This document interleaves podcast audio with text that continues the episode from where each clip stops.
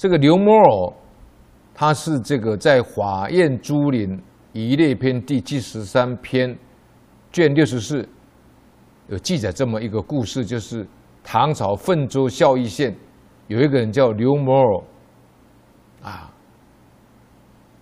他八月二十七号这个生病死掉了，后来他儿子也死掉了，他们父子平生呢。 的行为都非常的显弊，显弊就是阴险、邪僻。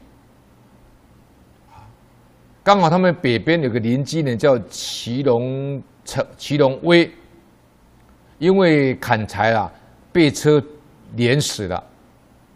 但是后来又回魂了，经过几日以后又回魂了，在阴间呢有见到刘摩尔父子在后汤中啊。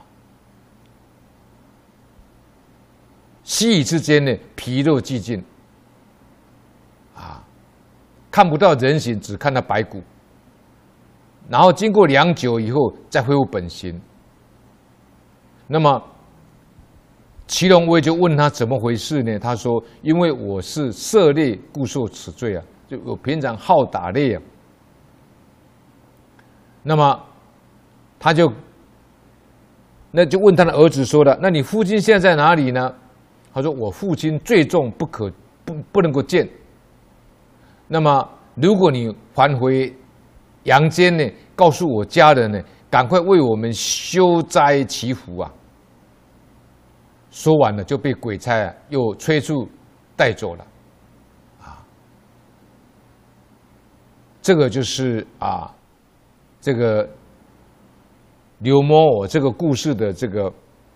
到阴间去呢，被他们的邻居呢，啊，祁隆威呢，啊，祁隆威见到，啊，那么回来，包括刘摩尔父子的在地狱受苦的情形。